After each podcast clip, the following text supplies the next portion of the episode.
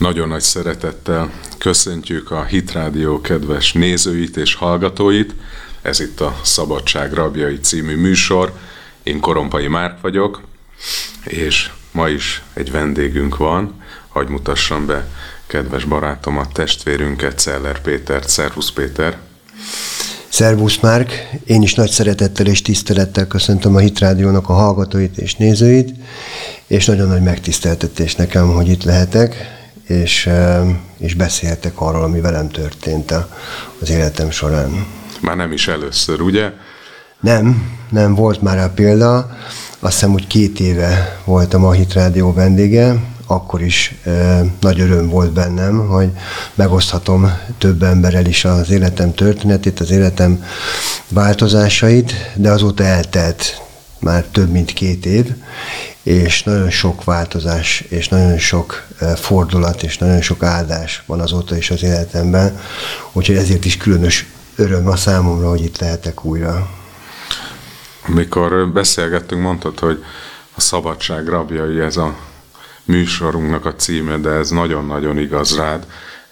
Egyrészt a szabadságot kereső ember voltál egész életedben, csak rossz helyen kerested, és most pedig tudod, hogy a szabadság nem más, mint egy személy, a názereti Jézus Krisztus, ő vele találkoztál, volt egy, egy igazi élő találkozásod, és ez egy radikális fordulatot okozott az életedbe. Ugye Jézus azt mondja, hogy akit a fiú megszabadít, az valósággal szabad. szabad. Tehát van nem valóságos szabadság is, szerintem erről is tudnám beszélni, vagy mesélni. Igen, e, elég sokat. Meg van valóságos szabadság és szabadulás. Szerintem beszéljünk akkor egy kicsit erről, mert nem biztos, hogy mindenki hallotta, amikor elmesélted, hogy hogy, hogy volt a találkozásod Istennel, miből kellett megszabadulnod. Van egy, nekem az egyik kedvenc Zsoltárom az első Zsoltár, azt mondja, hogy én is azt tanultam meg először, és a mai napig nagyon nagy erőt ad. Igen, ugye abban azt mondja a Zsoltáros, hogy boldog ember, aki, és utána felsorol dolgokat, hogy azt mit nem negatív, csinál, hogy, mi, hogy boldog az, aki miket nem csinál.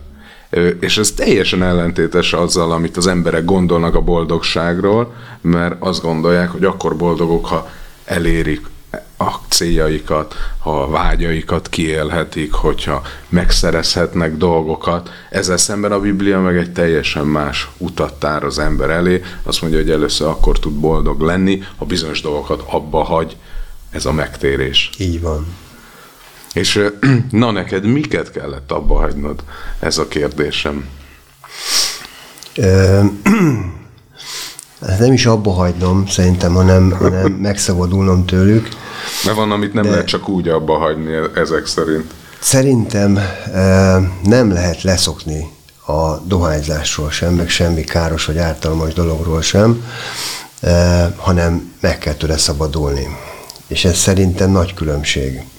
Mert sokan vannak úgy, hogy leszoknak mondjuk az alkoholról, vagy leszoknak a dohányzásról, de aztán valamiért visszaszoknak valamiért olyan helyzetbe kerülnek, egy olyan nehézség van az életükben, egy olyan stressz, vagy egy olyan trauma van az életükben, amiért visszaszoknak. Tehát nem teljesen szabadok tőle.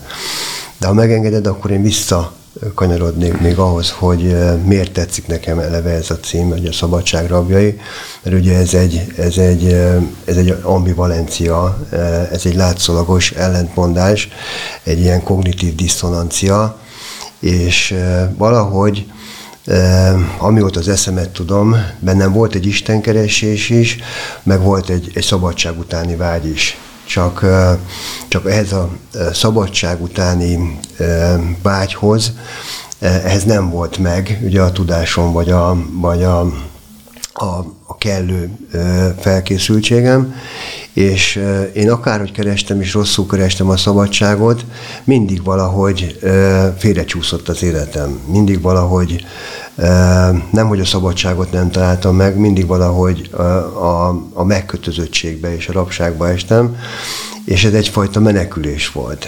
És ezt a menekülést, ezt leginkább annak tudom be, hogy a felelősség elől való menekülés. Közben pedig állandóan felelősségre voltam vonva.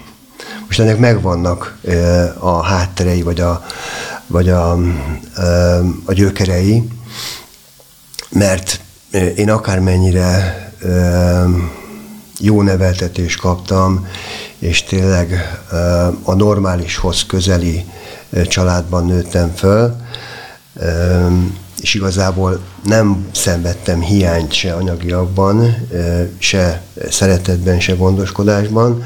Mégis valahogy úgy alakult, hogy nekem egy ilyen extrém igényem van a, a szeretetre, és ezért kialakult egy szeretet hiány.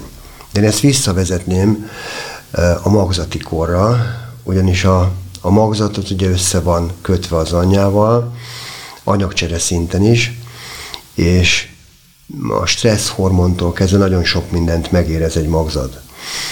És miután a, a szüleim jó házasságban éltek, de azért voltak problémák.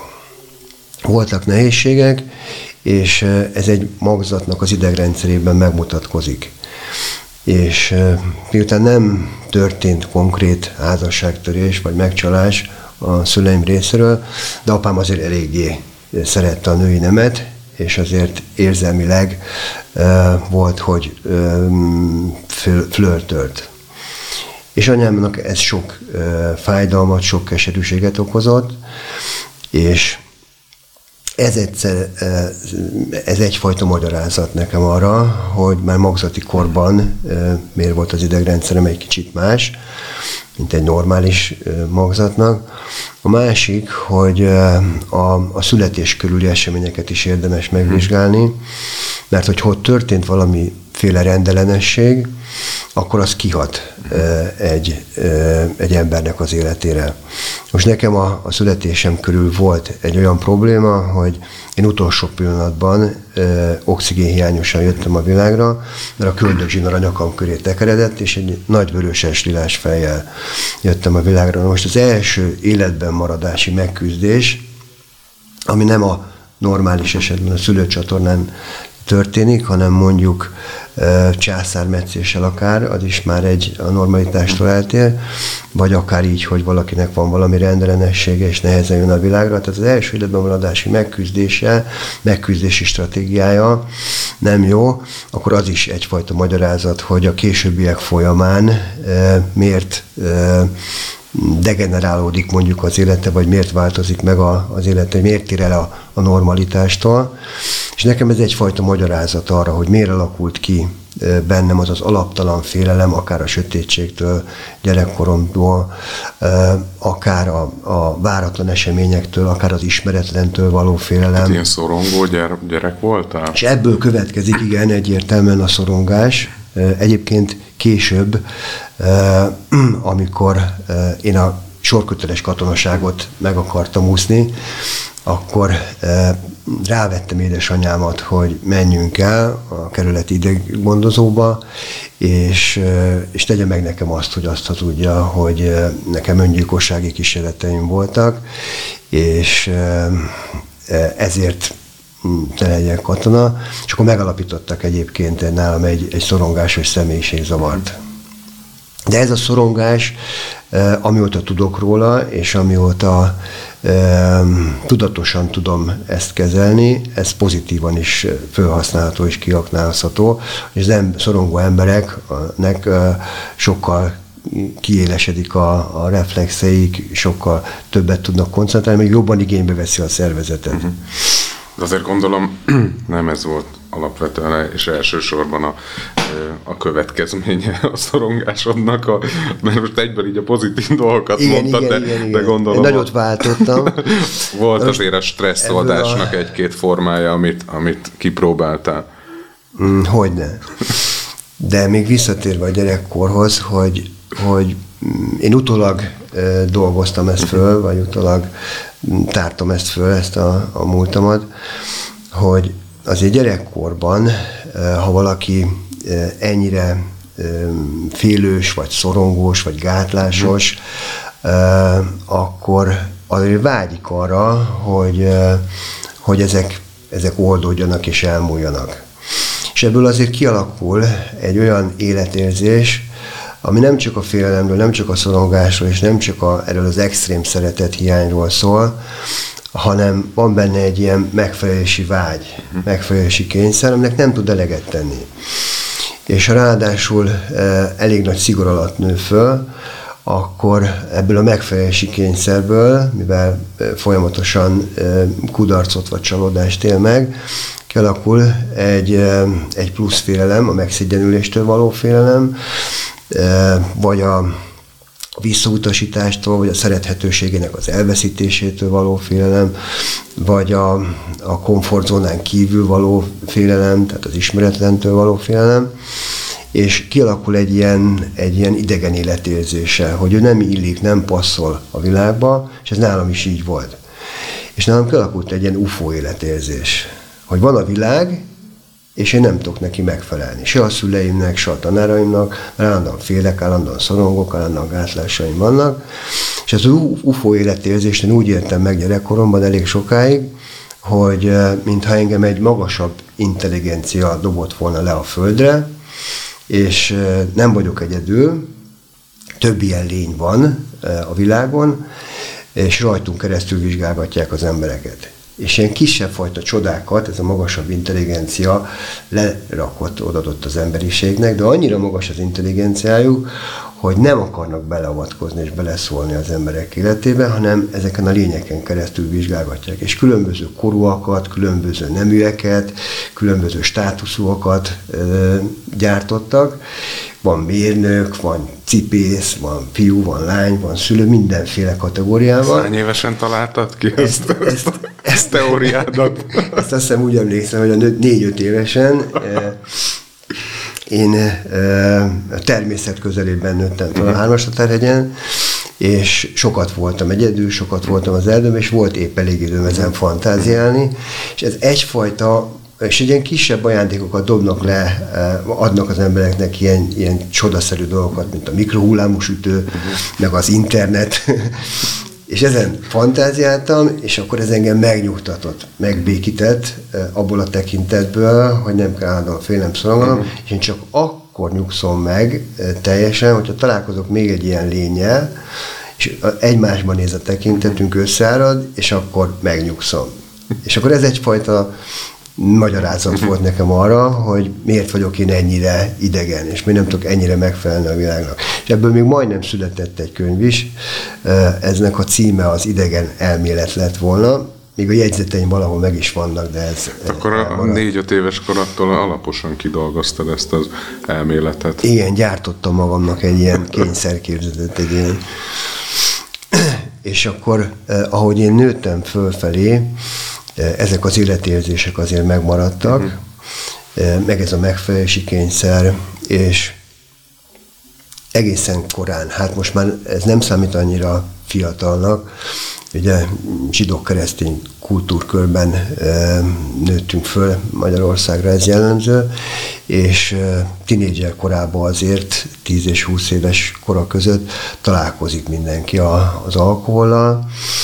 Édesapám nem volt alkoholista, de azért alkalmanként, akár hétvégén egy sört ivott, vagy egy fröccsöt, és ha én abba beleihattam, akkor éreztem ezt a, a gátlásoldást, vagy ezt a feszültségoldást, vagy szorongásoldást, és akkor még nem tudatosan, akkor még tudat alatt, de kialakult bennem egy olyan igény, vagy egy olyan vágy, hogy, hogy ez nekem jót tesz, hogy ez nekem egy megoldás. Hm. És akkor így kezdődött el, hogy ha elmentem társaságba, vagy elmentem egy, egy összejövetelre, egy buliba, akkor én ott már tudtam, hogy inni fogok, és még hozzá azért, mert hogy oldja a gátlásaimat, vagy a feszültségemet, és szépen lassan kialakult ez a függőség. Na most, amikor mm, a gimnáziumban, abban az időben, még a 80-as években nem nagyon volt jellemző Magyarországon a, a droghasználat, maximum ilyen e, pótszerek voltak, de a dezopimon az egy fogyasztószer volt, de amfetamin tartalmú, és, e, és abból mi már be tudtunk szerezni és használtunk.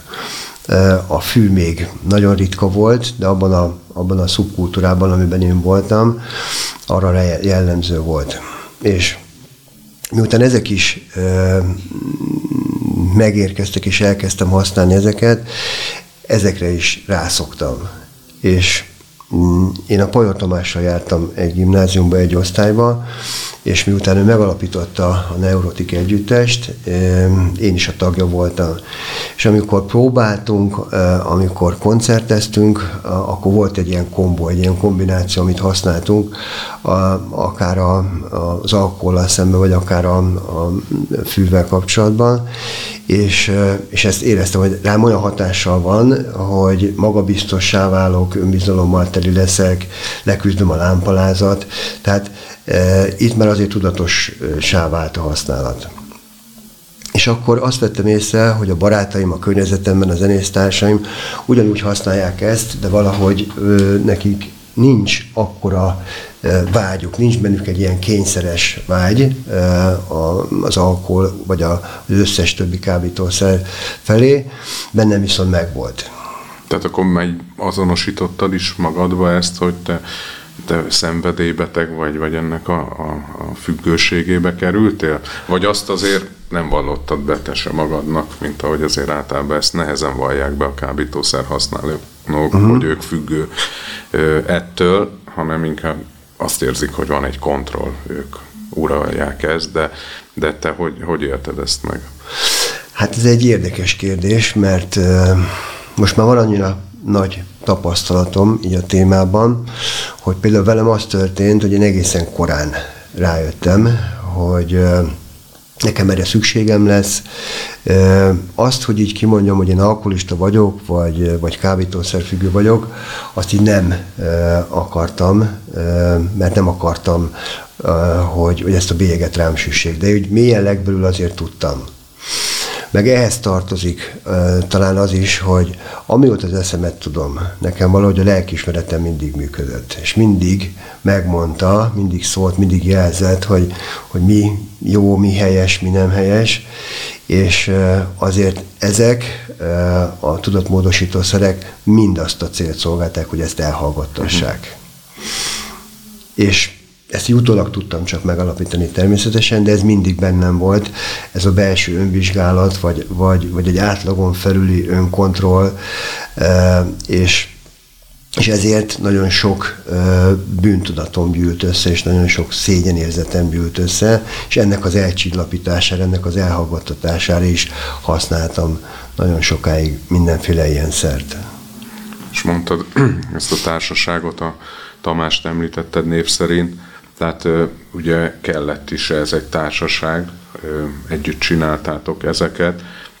Mi volt a, a véleményed, vagy hogy hatott rád, amikor ők viszont megtértek és, és abba hagyták? Hogy érintett azt téged? Hát, ezt még megelőzte az, hogy egy csomó minden történt mhm. velem. Mm. És amikor a Tamás azt mondta, hogy, hogy ő más zenei irányzatot vesz, egy a neurotikon belül, akkor én úgy gondoltam, hogy én még szeretnék tovább zenélni, bocsánat, csak ezt, és megalapítottam az ETA nevű zenekart, egy őspánk zenekar volt ez, amikor ezt betiltották, mert eléggé durván rendszerellenes szövegeket nyomtunk, akkor megalapítottam a Szexepil együttest. Ott már nem volt elég a zenei képzettségem és a hangom ehhez, hogy sokáig ezt tudjam vinni, és ezt átadtam egy barátomnak, egy Izolinak, akkor elkezdtem dobolni, tanulni, akkor elmentem az Embersport együttesbe dobolni, amint a, a zsiráf vezetett. Most meg együtt dolgozunk az ATV-ben egyébként a, a zsiráffal. De nem is ez a lényeg, hanem hogy mindig meghúzódott a háttérben a, a droghasználatom. Mindemellett azért valamennyire vittem az életemet. Tehát akár így a, a tanulmányaimban, vagy akár a, a sport területén elég sokáig vízisieltem, és Európa bajnokságon is részt vettem, ott jó eredményt értem el. Magyarországon én voltam, aki először tudott mezitláb síelni.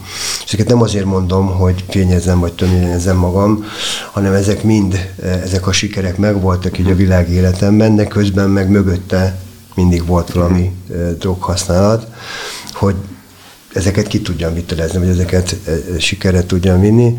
Az üzleti életben meg egy barátom vezetett be, és ott meg volt először egy GMK-m, aztán egy KFT-m, aztán lett egy kereskedelmi vállalatom, aztán lett ebből egy nemzetközi kereskedelmi vállalat, és sokáig éltem külföldön. Tudtam önállósodni, mert 18 éves koromban elköltöztem otthonról, és akkor édesapám segítségével volt egy lakásom, amely napig megvan. Született egy lányom, aki most 32 éves. Szóval ezek a úgymond mm, a, a világ számára is sikerként elkönyvelő dolgok, ezek megvoltak az életemben, de mindvégig ott volt az, hogy én, én ha nem is folyamatosan, de, de valamit használok. És ezek közé tartozott az alkohol, az összes klasszikus értelembe vett drog, de még a designer drogok is. És a kérdésedre a válasz, hogy amikor a, a Tamás megtért, és hallottam ugye a Rockterítő című filmben az ő pálfordulatát, engem nagyon megérintett egyébként, csak így távolról. És eh, ahogy az én akkori barátaim egymás után tértek meg, én ezt azért úgy távolról figyeltem és nyomon kísértem, nekem egészen más volt az életem, de valahogy az volt bennem, hogy, hogy nagyon vonzó, nagyon vonzó az, az ő életük, hogy megváltozik. És láttam, hogy akár a Pajor Tamás, akár a Sugár András, akár a Rúf Tibi, ahogy megtérnek, és változik meg az életük, és lesz jobb az életük, és lesz családjuk, és lesznek gyerekeik, és lesz egy jó házuk, és lesz egy jó kocsiuk, és közben eh, a gyülekezetben ez az életük ott is fejlődik, növekszik és változik, és egyre nagyobb szolgálataik vannak, és egyre több embernek változik meg az élete, és nem értettem, és volt bennem egy irítség, egy ilyen szent irítség, hogy mi lehet az, ami nekik van, és nekem nincsen. De gondolom, és aztán ezt mindig rájöttem. mondták neked, nem? Gondolom azért nem hagyták ki soha, hogy mondják, hogy, hogy mire van szükséged. Ö, sokszor volt ö, róla szó, bizonyságot tettek, néha nem hittem el, néha nagyon foglalkoztatott, néha nagyon irigykedtem rájuk, de leegyszerűsítve az történt, hogy amikor nekem is eljött ennek az ideje, és beavatkozott a kegyelem az életembe, akkor az a megdöbbentő erő tört rám, hogy ez a szabadság volt, uh-huh. ami az én életemből hiányzott. Az igazi szabadság. Az igazi szabadság. Hány, hány évig szemlélgetted, nézegetted az ő sorsukat, meg hallgattad a bizonságaikat? De szépen fejezted ezt ki.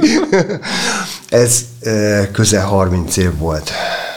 Azt tudod, hogy... 30 évig voltam egy tévúton, uh-huh. tévejektem olyan utakon, amiknek mindegyiknek megvolt a végén a fal, ezeknek neki, neki mhm. ütköztem, és ezt nem azért mondom, hogy mindenkinek erre van szüksége ahhoz, hogy megváltozzon, és befogadja Jézus Krisztust a szívébe, és ezáltal legyen egy olyan fordulat az életében, amikor teljességgel meg tud szabadulni ilyen kötelékekből és ilyen függőségekből, hanem azért, mert velem ez történt. De azt akartam mondani, hogy azt ugye tudod, hogy miközben te úgy érezted, hogy távolról szemléled őket, meg, meg, meg figyeled, ők azért nagyon aktívan imádkoztak érted, és állandóan az Isten elé járultak a te érdekedben, imádkoztak a szabadulásodért, mert szerintem abban biztosak voltak, hogy, hogy ahhoz, hogy te megváltozzál, ahhoz Istennek egy, egy csodálatos beavatkozására van szükség. Ez nekik sem ment máshogy, tehát kellett, hogy Isten szabadító erejével találkozzanak. Hogy kérdezzem még meg azt, mert tudom, hogy, hogy ugye a szabadság rabjai a börtönszolgálathoz is kapcsolódik, hogy, hogy, hogy úgy tudom, hogy volt egy ilyen momentum neked is, hogy bekerültél, és egy biblia került a kezedbe egy börtönbe. Ez pontosan így volt, de hadd válaszoljak még az első kérdésedre, hogy eh, én erről részben tudtam csak, uh-huh. hogy ők folyamatosan imában hordoznak engem, és 30 évig tették ezt. Sőt, eh, én azt mondom, hogy ha ők nincsenek, akkor én most nem vagyok életben és ezek közé tartozik a Pajor Tamás, a Sugár András, a Rúf Tibi, mert úgy hordoztak engem ibában, hogy sokszor már nem látták nagyon sok értelmét. Sokszor már olyan falakba ütköztek, amikor már tényleg majd, hogy nem a feladás volt bennük, de mégis kitartóan hordoztak engem ibában, és hát azért ez nagyban hozzájárult ahhoz, hogy Isten kegyelme be tudjon tényleg avatkozni a szívembe. Jó, hogy ezt mondod, mert, mert ez bátorító üzenet azoknak is, akik éppen imádkoznak valakiért, akiről már adott esetben természetes, hogy emberi szinten már le kellene mondani, de, de Isten máshogy néz az emberekre, máshogy és nézi az ő igaz? sorsukat. Nem, ez ő a nagy képet nézi, a nagy képet. Igen, ő horizontálisan Igen. nézi az egészet, mi meg emberi szinten. Igen. Úgyhogy ez, ez azért is bátorít, hogy érdemes kitartani az imában, érdemes emberekért könyörögni, és nem meglankadni benne, mert, mert, mert Isten meg, meg még inkább kitart mindenkivel kapcsolatban. És hogy volt nálad, hogy mi volt az a pont, ami, ami, ami aztán a fordulatot jelentette, amit ez a rengeteg ima, közbenjárás és Istenek a kegyelme már előkészített? Igen, amiről én részben tudtam csak, de nagyon hálás vagyok érte, és ezt muszáj elmondanom. Miután ezen a tévutakon voltam, és és egyre inkább mélyebbre kerültem. Ez tényleg egy álmokfutás volt, és egy önpusztítás volt, így leegyszerűsítve. Eljutottam odáig, többször padlót fogtam, és többször olyan mély ponton voltam, hogy onnan már tényleg nincs tovább, de azért többször találkoztam a barátaimmal is, de ezek mind véletlenszerű mhm. találkozások voltak. És ez a 30 év masszív droghasználat és piálás, ezt azt eredményezte. Természetesen ezt nem lehet megúszni következmények nélkül, hogy nekem nem csak alkoholfüggőségem, drogfüggőségem, hanem adrenalin függőségem is volt, és akkor, amikor mondjuk elég jó munkám volt, kerestem elég pénzt, mégis bűnözésre adtam a fejemet, mert valahogy hiányzott az izgalom az életemből. Persze, hogy volt bennem valami tudatmódosító szer, és én nem voltam igazából magamnál, ugye el volt tompítva ez, jó be voltam állva, de elkezdtem olyan bűncselekményekben részt venni, igazából nem volt szükségem kerestem így a, az izgalmat, kerestem így a, a, a veszélyt, és ennek az lett a vége, hogy kocsikat kezdtem el föltörni, és azokból különböző értékeket elvinni, és természetesen egy idő után lebuktam. Uh-huh. És amikor ez megtörtént, akkor annyira le voltam épülve, hogy csont és bőr voltam, olyan mértékben használtam mindenféle drogot, hogy igazából illetképtelen voltam, és akkor bekerültem a, a Gyorskocsi utcába, és az a sok bűncselekmény, amit elkövettem, az csak részben derült ki, ezek kisebb-nagyobbak voltak. Mm, úgy nagyjából nagyságrendileg több mint 50, uh-huh és ezek, ezek 16-ból volt egy nyomozás ezekkel kapcsolatban.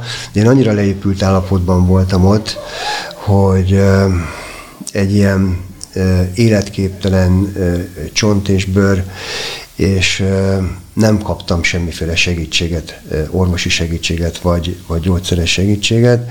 Én megkockáztatom, hogy ott simán hagytak volna engem meghalni. Az egyetlen könyv, amit beengedtek, az a Biblia volt, és tulajdonképpen a Biblia tartott életben. Egyébként ott olvastam először ezt az első Zsoltát, hogy boldog ember az, aki nem jár gonoszok tanácsán, bűnösök útján meg nem áll, és, és csúfolkodók székében nem ül.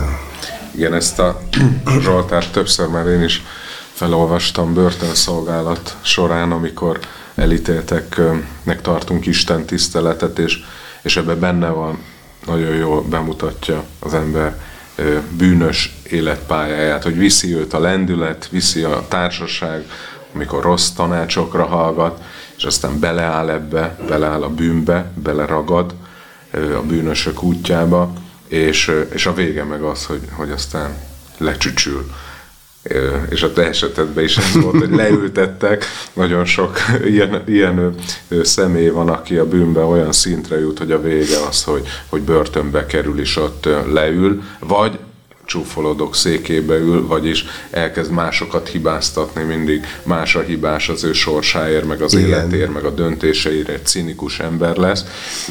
De hát pont erről, erről beszél a, a, a Zsoltár, hogy ebből kell megtérni, ezt kell abba hagyni ahhoz, hogy az ember tudjon gyönyörködni az Istennek a, a törvényébe, ami igazából a szabadságnak a tökéletes törvénye. Ez is egy ilyen paradoxon, amit mondtál, hogy egy törvény, és az hogy lehet egyszerre szabadság is, de a Biblia tele van ilyenekkel, maga Jézus is mondja, hogy aki elveszti az életét, értem, az megtalálja. És ezek olyan dolgok, ami nem logikusak, de olyan hatalmas szellemi igazság van bennük, amire az ember akkor döbben rá, amikor átéli kegyelemből, amikor megtapasztalja, amikor megtapasztalja hogy, hogy igazából ez történt vele. Szóval neked is a kezedbe került a, a Biblia, és elkezdtél akkor ezek szerint gyönyörködni benne, vagy beazonosítani magadat, hogy hol is vagy te. Hát én megköszönöm, hogy így nevezted, hogy gyönyörködni benne, akkor még nem annyira tudtam benne gyönyörködni, mert eh, annyira szenvedtem bent, hogy tényleg ott majdnem elveszítettem az életemet. De mondtad, hogy reményt adott mégis, megtartott. Eh, kihozott, igen, uh-huh. kihozott ebből a, ebből a nihilből, és valamilyen szinten meg is tartott.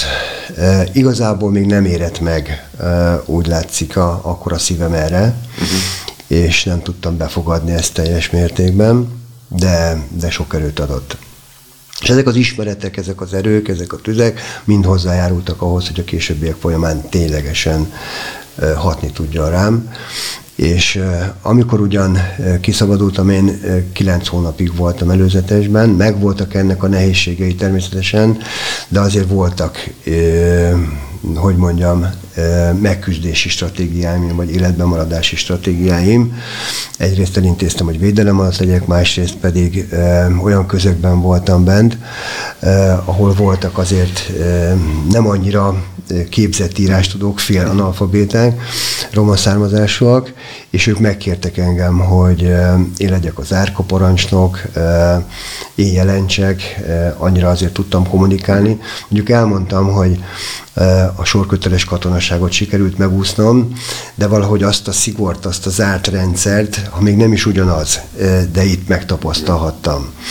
Tehát azért adott egy tartást az, hogy alkalmazkodni kell, az, hogy szabályrendszerben kell élnem, az, hogy nem tettem azt meg, amit akarok, az, hogy lerakom a telefon, az, hogy akkor kell csinálni dolgokat, amikor lehet csak, itt azért visszakaptam a katonaság hiányát, és vagyis végül nem úsztad meg.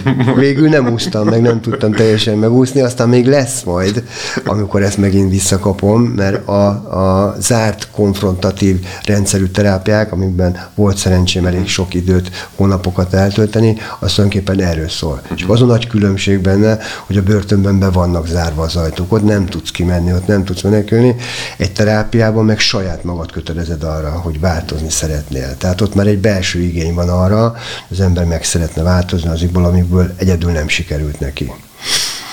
Úgyhogy azért voltak megküzdési stratégiáim, és ezek mind jól jöttek akkor. Én írtam nekik a beadványaikat, a kérelmeiket, de amikor megkértek erre, akkor még nem gondoltam rá, hogy ennek az lesz a következménye, hogy mindent én fogok írni, ugyanis egyszer kiment a levél az én írásommal, utána mindenkinek azzal kellett megírni a hazaküldött leveleket, a beadványokat, úgyhogy átmentem írnokba. és, és, ez, és ez életben hagyott, tehát nem, nem mertek hozzám nyúlni kilenc hónap után szabadultam, de akkor még nem volt bennem ez az erős vágy, vagy erős elkötelezettség, és akkor szépen vissza is estem. Ez 2009-ben volt egyébként.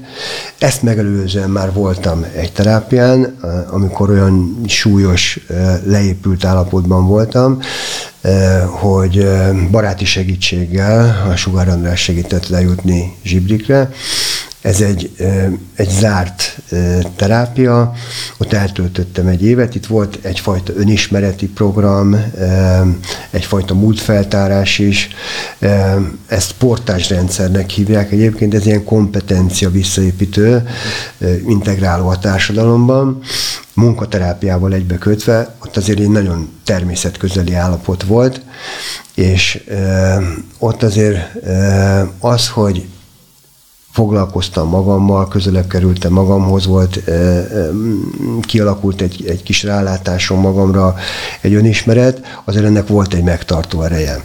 Ott református keretek között történt ez, de voltak gitározások, ott elkezdtem megint gitározni, tehát elindult egy jó irányban az életem, de igazából nem tudtam ebben megtapadni, ugyanis kikerültem ebből a rendszerből, és, és megint, és megint igen, a, a saját egóm és a, a, a hiúságom, ami szerintem nagyon sok bajnak a gyökere, a büszkeség és a hiúság és az alázat tapasztalat hiánya, pedig ott volt szó erről, csak, csak nem jutott be annyira.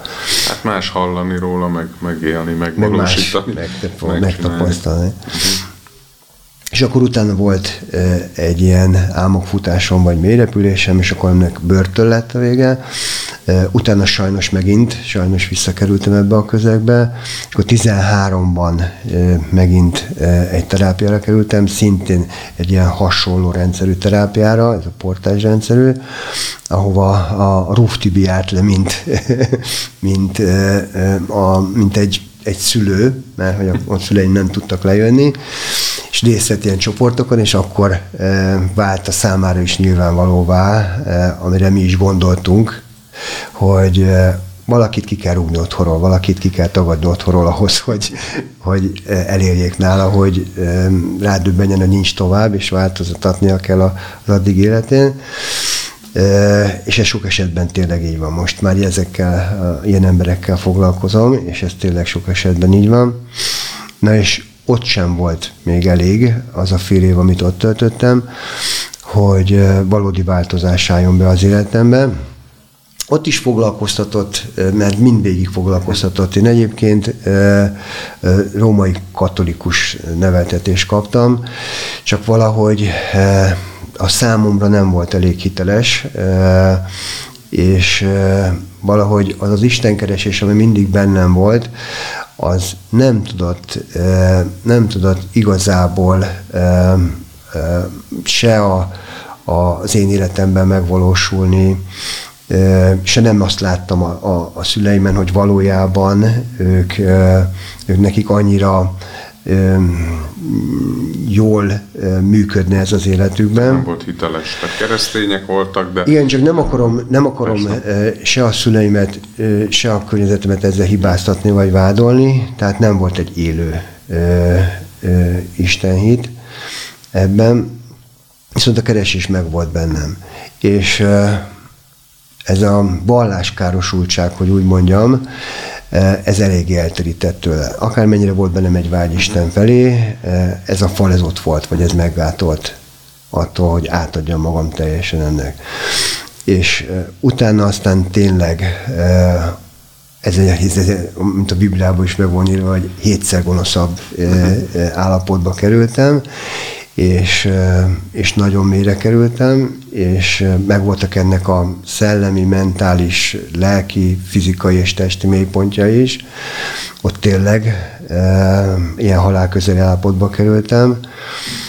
Ez 2016-ban volt egyébként, amikor e, fogatlanul, e, otthonról kitiltva és kitagadva, az utcán élve, amikor már a hajléktalan szállokról is ki voltam tiltva, mert bent különböző szabályokat szektem, és tisztességtelenkedtem, bent drogoztam, verekedtem, és már a kezelőhelyekről is ki voltam tiltva, tehát azok után, hogy bejártam elég sok terápiát, azok után, hogy nagyon sok kórházi kezelésen vettem részt, azok után, hogy sok egyéni és magánakcióm volt, hogy abba hagyjam, és nem sikerült, és mindig kudarcot vallottam, azok után ott voltam hajléktalanul, csont és bőrem, fogatlanul, kopaszom, mert egy hajléktalan szálon elkaptam a tetveket, ehm, májbetegen, mert hepatitis C volt,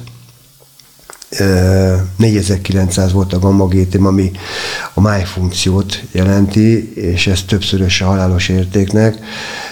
Tátongó nyílt sebeken lehetett látni a sípcsontomat a designer dogoktól. Ott voltam teljesen életképtelen állapotban, se pénzem, se életem, csak tartozásaim akkor egy járókelő megsajnált, és kihívta a mentőket, és mondta a mentőorvos, hogy ő egy lukas garast nem adna az életemért. De Istennek a kegyelme és a, a gondoskodása úgy látszik akkor is megvolt rajta, mert egy hely volt még Magyarországon, ahol fogadtak egy kórházban, a Merényi kórházban, és akkor érdekes módon, elég szokatlan módon az a doktornő volt bent ügyeletben, aki több mint húsz éve több helyszínen is kezelt engem alkalmanként, és mondta, hogy Péter, láttalak téged már nagyon súlyosan leépült állapotban, de ennyire még sosem. És akkor elindult ott egy infúziós kezelés, egy újraélesztéses kezelés, és nagyon lassan, napokon keresztül se az ételt nem fogadta be a szervezetem, se semmit. Elindult egy felépülési folyamat, és akkor a, a Pajor Tomi volt az, e, aki nem csak imában tartott ki mellettem, hanem meglátogatott. És akkor életemben először meglátta azt az életben maradási szikrát a szememben, megcsillant benne egy, egy ilyen életösztön, hogy, hogy én szeretnék megváltozni. És akkor lekerültem egy olyan terápiáról, még nem voltam. Ez egy 12 lépéses spirituális terápia, ami abból áll, hogy van egy múlt feltárása az embernek, van egy önismerete az embernek, van egy, egy visszajelzési kör ott, ez egy konfrontatív terápia. Én nagyon féltem ettől, és nagyon nehezen mentem le, mert tudtam, hogy szembesülni kell a tetteimmel, mert hogy mindennek következménye van. Ezt következményes alapú terápiának hívják. Ugye minden tettünknek van egy következménye, jó tetteinknek van jutalma, vagy, vagy ajándék következménye, rossz tetteinknek meg negatív következménye, és itt a rossz következményekre van kijelzve a hangsúly. Nagyon szigorú amit rendszer. letagadni se tudtál volna, mert olyan, olyan helyzetben voltál. Annyira 24 órában együtt voltunk ott, igen. Meg hát látszott is rajtam. És ezt nagyon nehezen sokszor kínszenvedés által végeztem el, hét hónap alatt. Ott is voltak apró hibáim és tévedéseim és tisztességtelenségeim, tehát nem tisztultam meg uh-huh. teljesen ezektől viszont akkora önismeretet adott, és akkora önfegyelmet adott, és ez a múlt feltárás alatt különböző csoportok tartásával, ez úgy föl van építve, van egy gerinc ennek az egésznek, és ami nagyon jó benne, azért is említettem, hogy ez egy spirituális 12 lépés, mert ezek a lépések egymásra vannak épülve. És akik ezt megírták, ezt a programot, Amerikában 1935-ben két alkoholista, ezeket is egyébként egy spirituális vezérlés ihlette, Szentelem ihlette, és ez egy, ez egy keresztény, keresztény program. Igen, igen, én azt mondom, hogy igen, uh-huh. nekem ez segített, és van ebből egy, egy sokkal tisztább 12 lépéses keresztény program, ez az átlagos, ez az uh-huh. A-nak, ez az anonim alkoholistáknak a 12 lépése, és amikor ezt úgymond, ezt a terápiás programot én elvégeztem, akkor ott ültem egyedül a szobámban. És valahogy egy olyan spirituális élményem volt, hogy annyira betöltött engem a Szent Szellem, azáltal, hogy ezt az egész múltat valahogy feldolgoztam, még mindig borzongok, ha így visszaidézem ezt, és erről beszélek, hogy mint három rázta volna meg az idegrendszeremet, mint ha be lett volna balzsamozó a szívem, és mint hogyha el lett volna törölve a múltam. Tehát ott éreztem egy olyan szabadságot, hogy lekerültek rólam ezek a terhek, megszűnt ez a nyomás rajtam. De akkor már, tehát imádkoztál is? Tehát volt egy... Volt akkor egy... már megvolt bennem az a vágy. Tehát akkor kérted hogy is Istent, hogy, hogy szabadítson Imádkoztam meg. ezért, uh-huh. imádkoztam ezért, és, és miután ez megtörtént, én úgy gondoltam, hogy tiszta lappal, tabula ráza, én újra kezdem az életemet. és akkor Pécsre költöztem, ott fölvettem a kapcsolatot a bázis addiktológiai szolgálattal, nekik egy tiszta házukba, ami azért tiszta ház, mert e, ott e, e, a, a hármas abszinencia kötelező, ugye a szermentesség, az erőszakmentesség és a szexmentesség, és különböző szabályok betartása is, és akkor úgy gondoltam, hogy én nem tartom ezt a 30 évet elfecsérelt, vagy eltékozott, vagy elpazarolt évnek, amiről pont beszéltünk, tudod, ez, a, ez az új mozaik szó. FOMO? Ez a FOMO.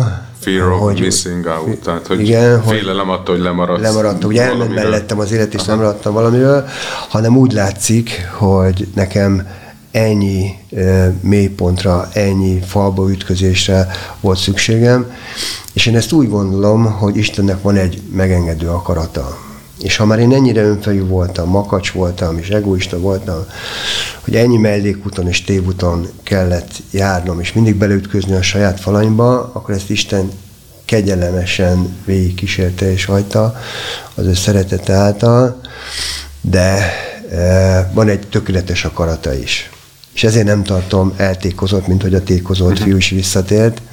Úgyhogy én nagyon hálás vagyok, hogy Isten segítségével visszatérhettem a helyes útra, hogy miután 30 évig elég masszívan és mélyen benne voltam, és tudom ezekből a tapasztalatokból, ezeknek a e, e, mélységeit, ezért e, én úgy gondoltam, hogy más emberek szolgálatába állok, és akik még ebben szenvednek, vagy benne vannak, rajtuk igyekszem segíteni.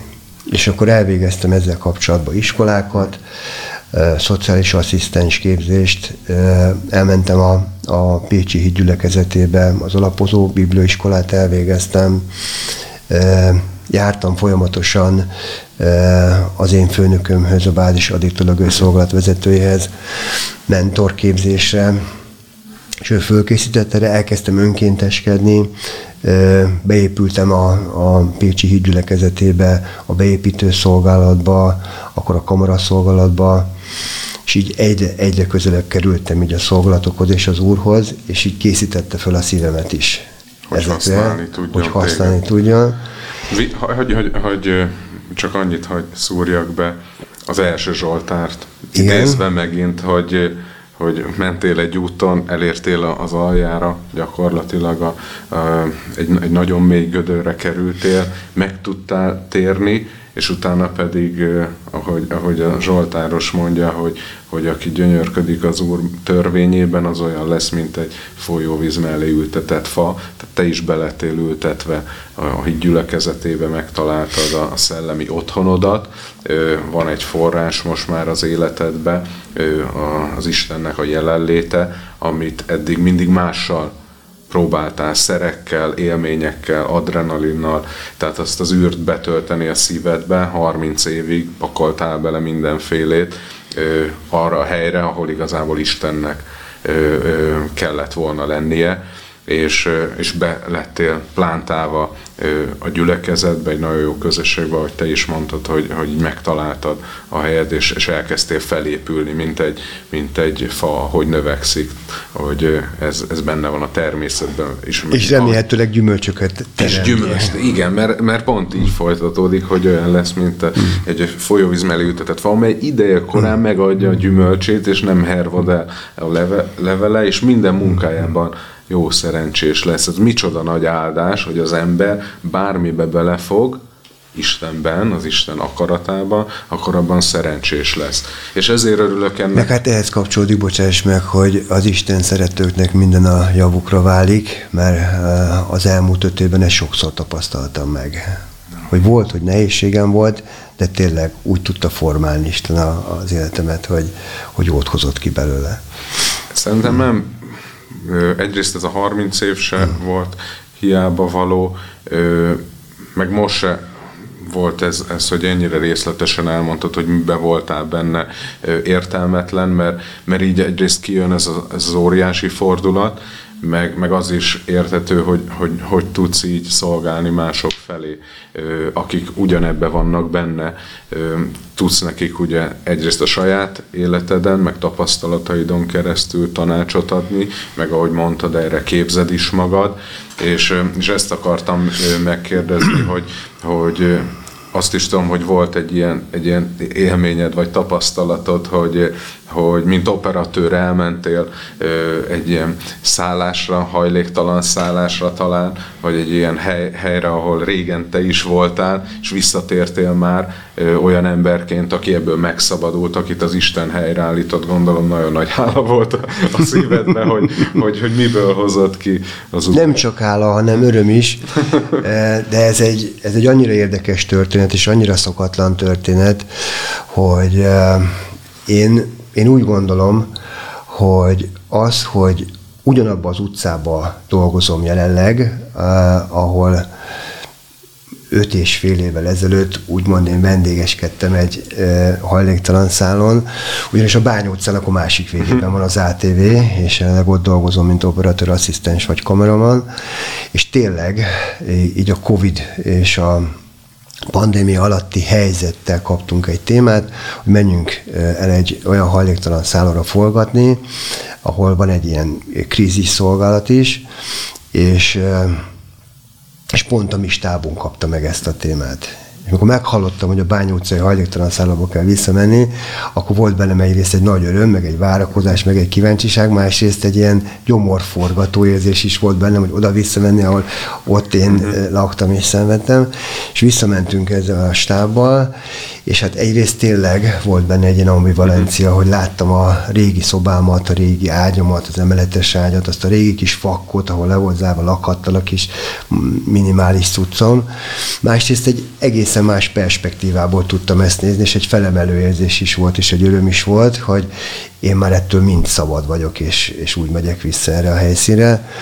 És hát volt lehetőségem akkor beszélni ott hajléktalan srácokkal, akik még benne vannak mhm. az alkoholban és drogban, és egyfajta kliensmerítés is volt a számomra, mert az egyik ilyen önkéntes munkám az az, hogy a, az utitás szolgálatban és a Fecske Alapítványban foglalkozom olyan emberekkel, olyan klienseim vannak, akik még nem szabadok az alkoholtól, azóktól, vagy a gyógyszertől, vagy bármiféle szenvedélybetegségben szenvednek, vagy függőségben, és péntekenként tartok is egy ilyen csoportot, ez az empatika csoport. Ez egy mozaik szó, ami mostanában nagyon divatos, de ez két szóból lett összerakva, hogy az empátiából.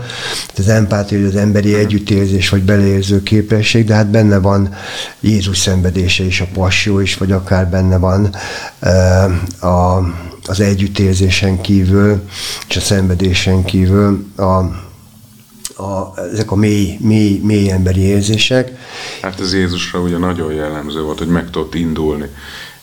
Tehát azokkal az emberi érzésekkel is rendelkezett, hogy együtt tudott érezni, sőt, ez nekünk nagyon-nagyon nagy szerencsénk, hogy most is egy olyan főpap van fenn a mennyben, aki, aki együtt érez velünk, tudja az embernek a, a, átérezni a legmélyebb pontjait, mert ő aztán a kereszten a legesleg nagyobb sors tragédiát átélte, mert mindentől el lett szakítva, és, és teljesen kivetette őt a bűnök miatt, még az Isten jelenlétéből is kikerült, tehát egy teljes elvetettséget megtapasztalt, tehát együtt tud érezni az emberekkel, és és, és, gondolom, és minden emberrel. És minden emberrel, minden bűnös emberrel, és ezért jó példa ő számunkra, és gondolom te is a, a szolgálatodba ezzel az empátiával tudsz lenni ezek felé, a személyek felé, akikről már sok esetben mindenki Empátiával, lemondott. irgalommal, megértéssel, elfogadással,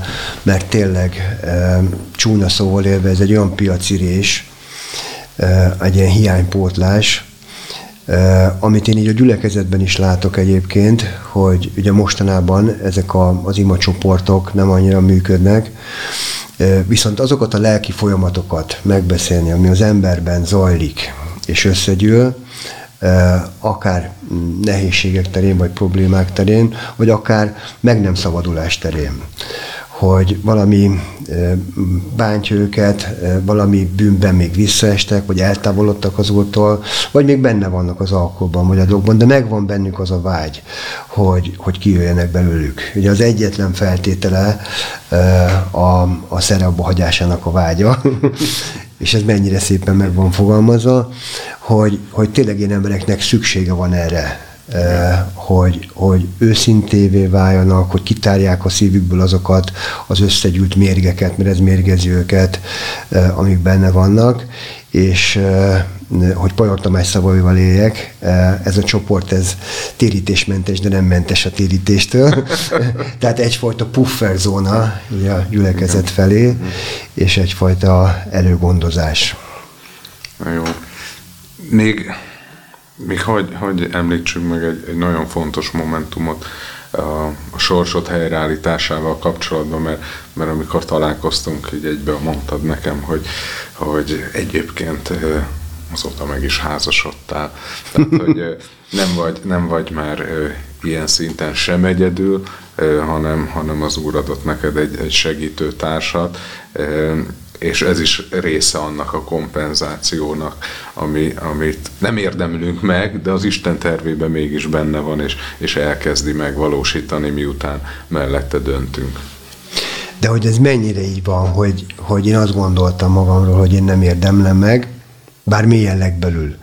Nagyon-nagyon kívántam, és nagyon-nagyon vártam, én amikor megtértem, azok után én elfogadtam ezt az isteni rendet, vagy hierarchiát, hogy házasság, munka, és tehát ez a fokozatosság és szolgálat, és nagyon-nagyon kerestem, és, és mert ezt az igét is nagyon-nagyon jól tudtam értelmezni, hogy, és mondta az Úristen, nem jó az embernek egyedül, teremtek neki segítő társat, de hozzáillőt. Uh-huh. És ez a hozzáillőn van a hangsúly, és én úgy gondolom, így utólag, hogy ez a keresés, ez nem volt hiába való, mert egy olyan segítőtársat, egy olyan párt, egy olyan örökérvényű társat találtam, akivel nem csak kiegészítjük egymást, hanem ez, a, ez az egység, ez a szövetség, ez folyamatosan mélyül. Nemrég volt az egyéves házassági évfordulónk. Tudom, hogy ez mások szemében esetleg furcsán hangzik, de hogy visszanéztük az esküvői videónkat az évforduló napján, és azok az áldások, amiket ott kaptunk, akár a Petrus Laci részéről, akár a Pajor Tamás részéről, a Sugár András részéről, mind teljesültek. De jó. Úgyhogy én ennél nagyobb ajándékot és áldást el nem tudtam volna képzelni az életemből. Semmi kételj nincs bennem, de ha volna, de nincsen, akkor azt mondanám, hogy ez egy olyan egyértelmű bizonyíték Isten helyreállító munkájára és Isten e, szeretetére, kegyelmére, hogy mindenkinek ezt kívánom, hogy legalább legyen annyira boldog a feleségével, mint én az enyémmel. De jó. Hát igen, az úrnak a, a komplet helyreállítási programjába belekerültél, helyreállította az egészségedet, a, a, a mentális képességeidet, a, a munkához való hozzá. És ez folyamatban van, és, folyamatban. és ebben nagyon bízom, és reménykedem, és nagy hittel folytatom. Hát jó az Istennek a, a keze alatt lenni. Jó, hogyha az ember az Isten munkaterületének nyilvánítja magát, meg a sorsát, és, és jó látni, hogy Isten cselekszik cselekedett a, te életedbe, Péter. Én is meg tudom ezt erősíteni, hogy, hogy ha nincs Isten, nincs Istennek a kegyelme az én életembe, akkor, akkor teljesen más sorsom lenne, most pedig egy háladó ember vagyok, mert én is vannak helyek, ahova ha elmegyek, akkor megemlékezem róla, hogy honnan hozott ki engem is mm-hmm. az mhm. Úr, és jó hálás lenni, hálásnak lenni ö, ö, így az Úrnak visszaemlékezni, hogy miből ö, tértünk meg, ö, és ö, még egy Zsoltárt hadd idézzek, hogy amikor az Úr visszahozza a, a Sionnak a fogjait, akkor olyanok voltunk, mint az álmodók, megtelt a szánk nevetéssel, nyelvünk pedig vigadozással, és, és ezt élem meg és szerintem te is, hogy az ember megtér, és, és mint hogyha egy, rádöbbenne, hogy ez, ez az igazi valóság, de mégis álomszerű, annyira jó az Úrral élni. Egészen más dimenzió. Egy más dimenzióba átkerül, átkerül az ember, és nem is fogja fel teljesen, mert nem is tudja, mert, mert ugye szem nem látott, fül nem hallott, az emberi szív ki se tudja gondolni, de mégis ilyen fantasztikus dolgokat készít az Úr az őt szeretőknek, és milyen emberek vagyunk, akik, akik nem, is, nem is tudjuk felfogni, hogy milyen jóba vagyunk benne, meg milyen jó lesz a vége, a, a sorsunknak, az Isten dicsőségébe való bemenete, de, de már az úton lenni nagyon jó. Már az úton lenni is áldás, ahogy ahogy az első Zsolt. Van egy ilyen mondás, igen? tudod, hogy a, a, a boldogsághoz nem vezet út, maga az út a boldogság. Pont ezt akartam mondani, hogy, hogy, hogy az emberek összetévesztik a, a célt, hogy ők boldogok akarnak lenni, azzal, hogy ezt hogyan lehet elérni. Mert mi... Igen, bocsáss meg, de ez a cél nem mindegy, hogy micsoda. Nagyon nem mindegy, persze. Ugyanis, hogyha azt tűzöm ki célul, hogy egyre több pénzem legyen, egyre nagyobb házam legyen, egyre nagyobb kocsim legyen, eh, egyre újabb mobiltelefonom legyen, akkor mindig lesz újabb. Persze. És ez az örök elégedetlenség. És ezt az elégedettséget csak az a belső űr kipotlása Isten szeretetével tudja helyettesíteni. Igen, a boldogság, Valóságosan. a boldogság az igazából az Istennel való együttjárásnak egy hozadéka. Tehát nem egy cél önmagában, hanem akkor tud az ember boldog lenni, ha keresi Isten országát és az ő igazságát, akkor minden más, amire szüksége van, meg ami boldogát tudja tenni, az megadatik neki ráadásként, bónuszként, extraként, hogy te is beszámoltál róla, hogy vágytál a szívedbe például egy feleségre, és megadta az Úr, és, és nem azért kaptad meg, mert csak a feleséget kerested, hanem előbb Isten kerested, és megkaptad a segítőtársadat is. És én nagyon remélem, hogy az Úr ennek örül, mert az Úr öröme a mi erősségünk. Igen, halleluja. Péter, szeretném azt kérni tőled, hogy, hogy most a, a műsor végén ennek a lezárásaként, de, de lehet, hogy valakinek ez lesz az indítás. Egy imát mondja el, kérlek, hogy azok, akik esetleg lehet, hogy nem olyan mélyre jutottak, mint te, de hasonló ö, dolgokkal küzdenek, szorongással, félelemmel, és ennek következményeképpen esetleg bekerültek függőségekbe, hogy ezek az emberek is meg tudják ismerni az igazságot, és, és mondja egy imát, ami, ami ez az igazsághoz téged is hozzávezetett. E, imádkozz kérlek értük, mert téged is, ahogy, ahogy mondtad, többet között azt tartott meg, hogy rengetegen imádkoztak érted, és igen hasznos az igazaknak a buzgó könyörgése. Ezt nagy örömmel fogadom, ezt a felkérést, és teszek neki eleget. Mennyei atyám, az Úr Jézus Krisztus nevében hálát adok, hogy te vagy, és a te szereteted létezik, és a te kegyelmed által, és a te kiáradó szeretet által megváltozhatott az életem, és sok másoknak is hatást tudok gyakorolni az életükre. Az Úr Jézus Krisztus nevében kérlek, adj kegyelmet, adj szabadulást, adj többszintű szabadulást azoknak az életükben, akik még kötelékekben élnek, akik még függőségekben élnek, mert megvan a számukra is a lehetőség Jézus Krisztus szeretete által, befogadása által, mert Jézus Krisztus a megmentőnk, a szabadítónk, a megváltoztató erejű életerőnk. Kérlek, drága mennyi atyám, az Úr Jézus Krisztus nevében, hogy adj szabadulást ezeknek az embereknek, és mivel mi is emberek által szabadultunk meg, én is a barátaim által jutottam el a te igazságodra és szabadulásodra. Kérlek, adj nekünk erőt ehhez a munkához, hogy tudjuk továbbítani, és a munkatársai tudjuk maradni továbbra is. Köszönöm a te szeretetedet, a te kegyelmedet, és áradjon rá azokra az embereknek is, akik még nem találta be a szívükbe ez az igazság, ami szabadokká tesz minket, mert meg van írva, hogy és megismertétek az igazságot, és az igazság szabadokká tesz titeket.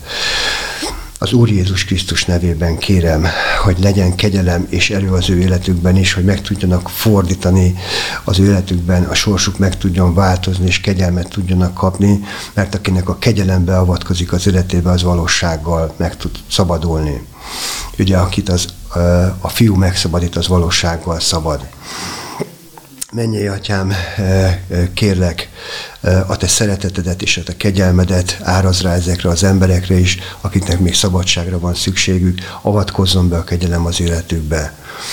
Áldalak, dicsőítelek és magasztalak. Ámen. Halleluja. Ámen. Halleluja.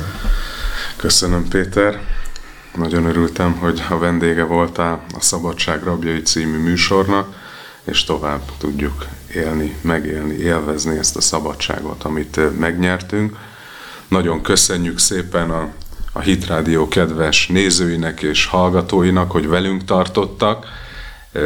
Ajánlom figyelmetekbe a a Hit a YouTube csatornáját, keressétek, ott a korábbi Szabadság rabjai, illetve egyéb műsoroknak a beszélgetéseit, felvételeit, és hallgassátok tovább a Hit Rádiót, mert a, a hit is hallásból van.